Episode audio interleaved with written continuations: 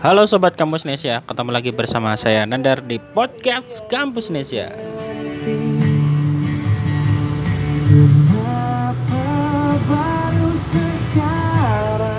Kita masih ditemani dengan sebuah lagu dari Silon Seven.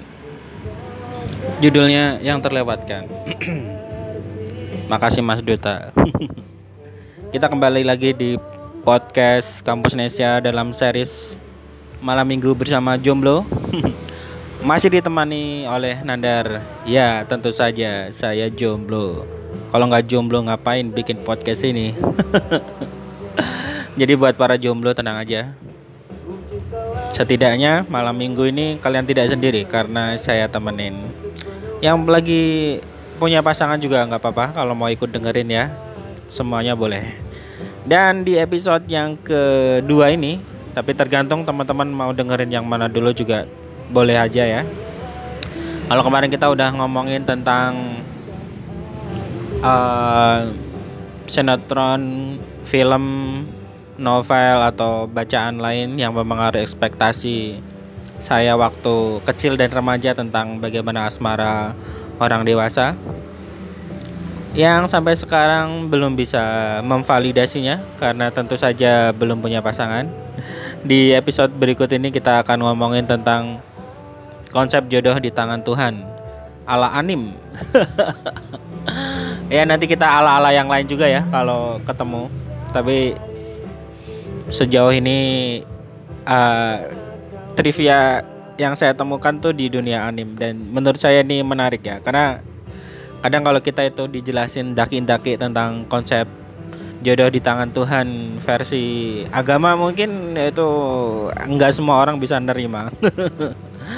Ya gini ya teman-teman yang jomblo atau udah berusaha mencari pasangan tapi belum berhasil uh, menurut saya prinsipnya sederhana aja.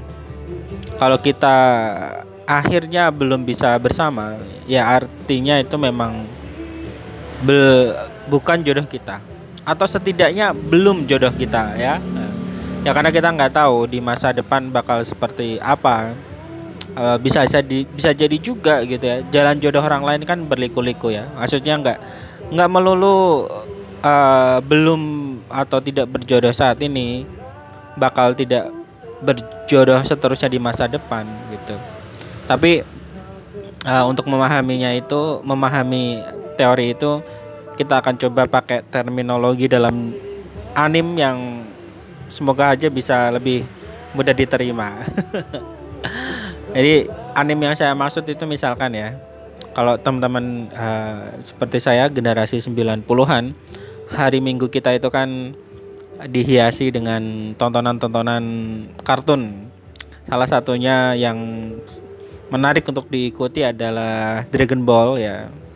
Dengan karakter-karakter yang menginspirasi kita untuk jadi pahlawan dengan kekuatan super yaitu Son Goku ya, Kakaroto hmm, dari planet Namek yang punya Kamehameha dan kita tahu uh, Goku kecil itu uh, setelah dia bertemu dengan Bulma suatu ketika saat uh, melakukan perjalanan dalam pencarian bola naga ya mengumpulkan beberapa bola naga uh, sampai akhirnya nanti terkumpul tujuh buah dan bakal muncul naga yang bisa mengabulkan tiga permintaan.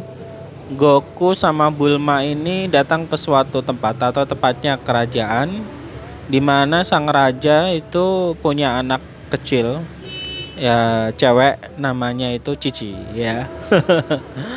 Dan setelah uh, beberapa settingnya itu beberapa tahun kemudian di ya seingat saya itu ngikutin pertama Dragon Ball tuh TK apa ya kalau nggak salah ya TK dulu tayangnya di Indosiar itu sore Sabtu sore atau Minggu sore kalau nggak salah. Lalu dia ganti di tahun dua, eh, 90-an akhir itu dia ganti di hari Minggu pagi. Nah, ketika memasuki babak baru yaitu Goku itu udah masuk ke remaja, dia udah gede udah dewasa dia kemudian kita ingat waktu itu pertandingan ini ya uh, tahunan uh, pertarungan antar pendekar jagoan di Dragon Ball Universe uh, Goku ketemu lagi dengan Cici di mana Cici uh, yang dia temui itu udah dewasa dan long short story akhirnya Goku dan Cici menikah, kemudian punya anak Gohan, punya anak Goten. Nah, padahal dulu tuh uh, kita atau saya lah ya, setidaknya kita itu berekspektasi kalau kelak uh, Goku itu bakal menikah sama Bulma. Ya karena Bulma adalah cewek pertama yang dia temuin. Mereka berpetualang bersama mencari bola naga kedekatan mereka itu uh, sulit untuk tidak berharap bahwa mereka akan saling jatuh cinta. Bahasa anak sekarang tuh ngesip ya, ngesip antara Goku sama Bulma gitu. Tapi uh, ya karena kita mungkin nggak ngikutin komik, jadi kita nggak tahu ya. Kalau kalau yang ngikutin komik tuh kan mungkin bakal bisa lebih tahu tentang ceritanya Dragon Ball ya, karena animnya kan dibuat setelah komiknya jalan gitu ya ya gitu ya dan sebenarnya agak kecewa ketika uh, tahu bahwa Goku akhirnya menikahnya nggak sama Bulma. Tapi kalau dipikir-pikir, sepertinya memang Goku ini lebih tepat kalau dapatnya Cici, bukan Bulma. Karena karakternya itu uh, Cici itu keibuan, uh, pendidik yang baik untuk anak-anak Goku gitu ya berbeda dengan Bulma dan yang bikin kejutan lain adalah uh, ternyata Bulma itu justru nikahnya sama Bezita. ah ini konsep apa uh, love and hate relationship lagi ya ya. Karena kan waktu awal-awal ketemu jelas Bezita itu kan jahat gitu ya musuhan. Nggak cuma sama Goku tapi sama yang lain juga termasuk Bulma. Dan Bulma pun juga uh, nggak suka tapi dan bahkan kita nggak pernah membayangkan ya sosok Bezita ternyata bisa jatuh cinta jatuh cintanya sama Bulma lagi ya. Tapi that's happen dan selamat buat Bezita dan Bulma. Dan mereka akhirnya melahirkan Trang ya. Atau trans. Trans apa Trang ya? Itu yang pertama. Jadi ya gitulah teman-teman. Kadang tuh emang jodoh tuh nggak sesuai ekspektasi.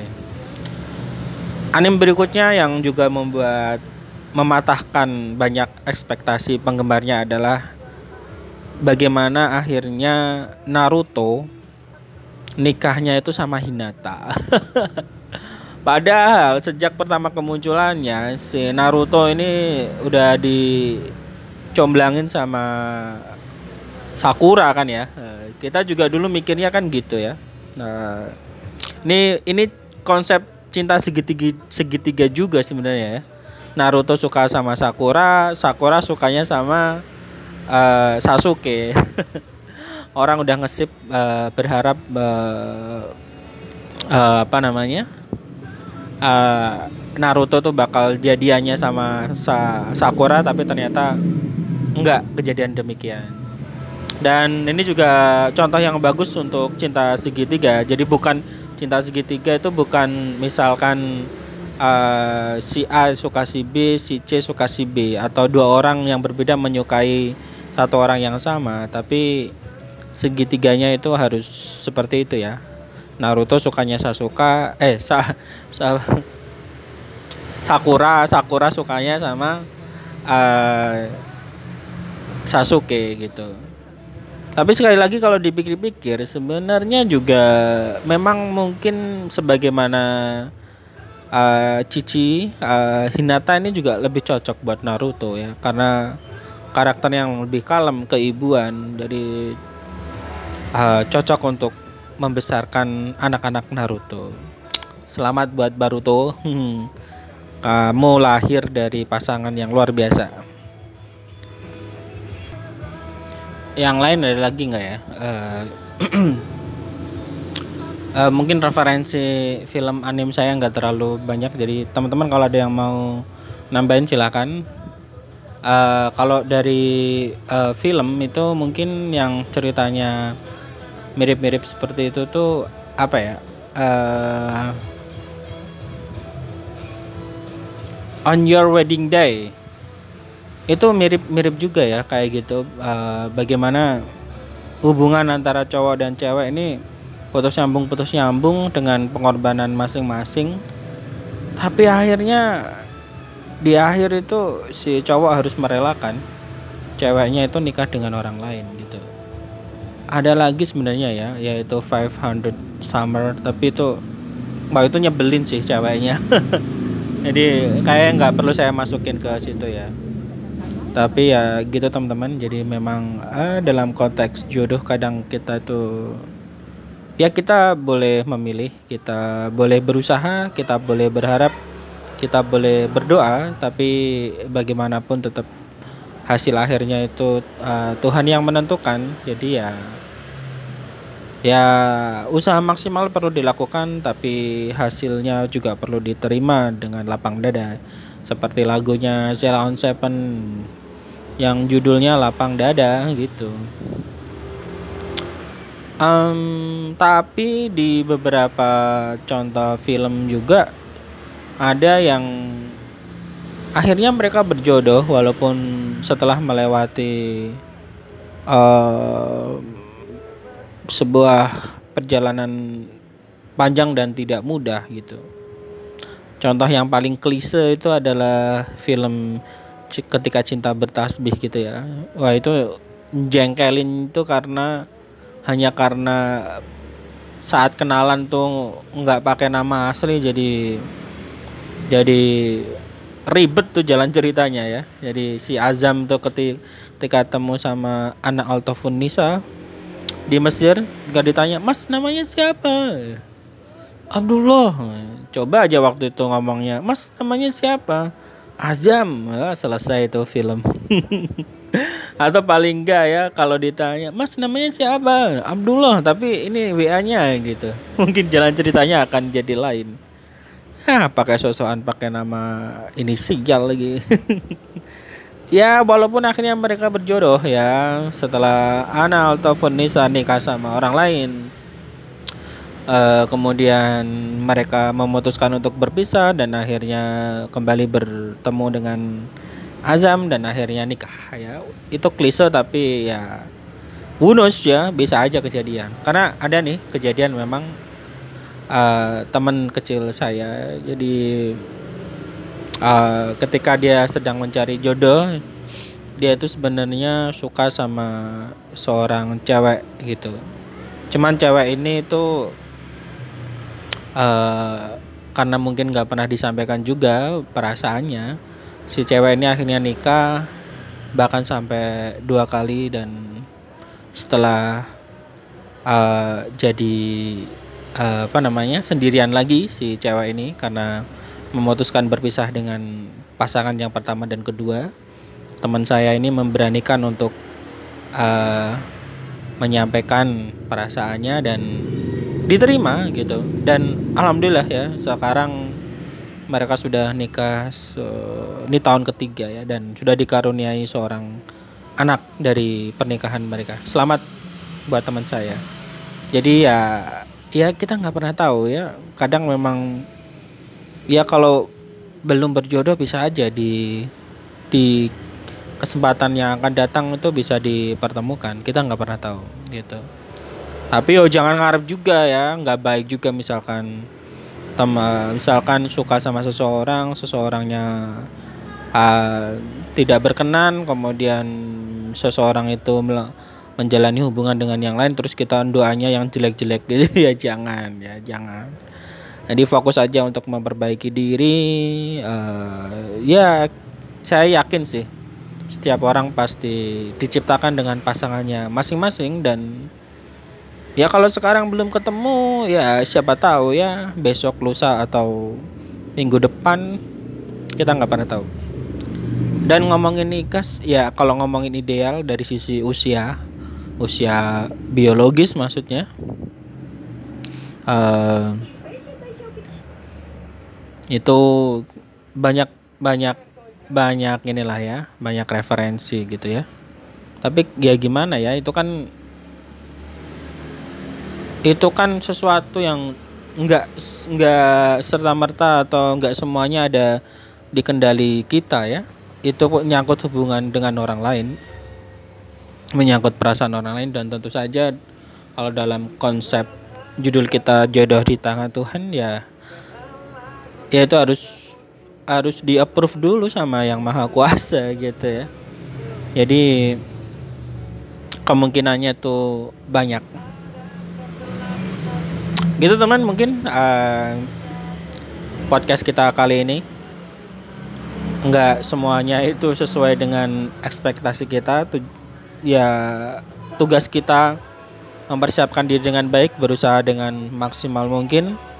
Buat para jomblo yang dengerin podcast saya malam hari ini semoga teman-teman diberikan ketabahan dan segera mendapatkan pasangan.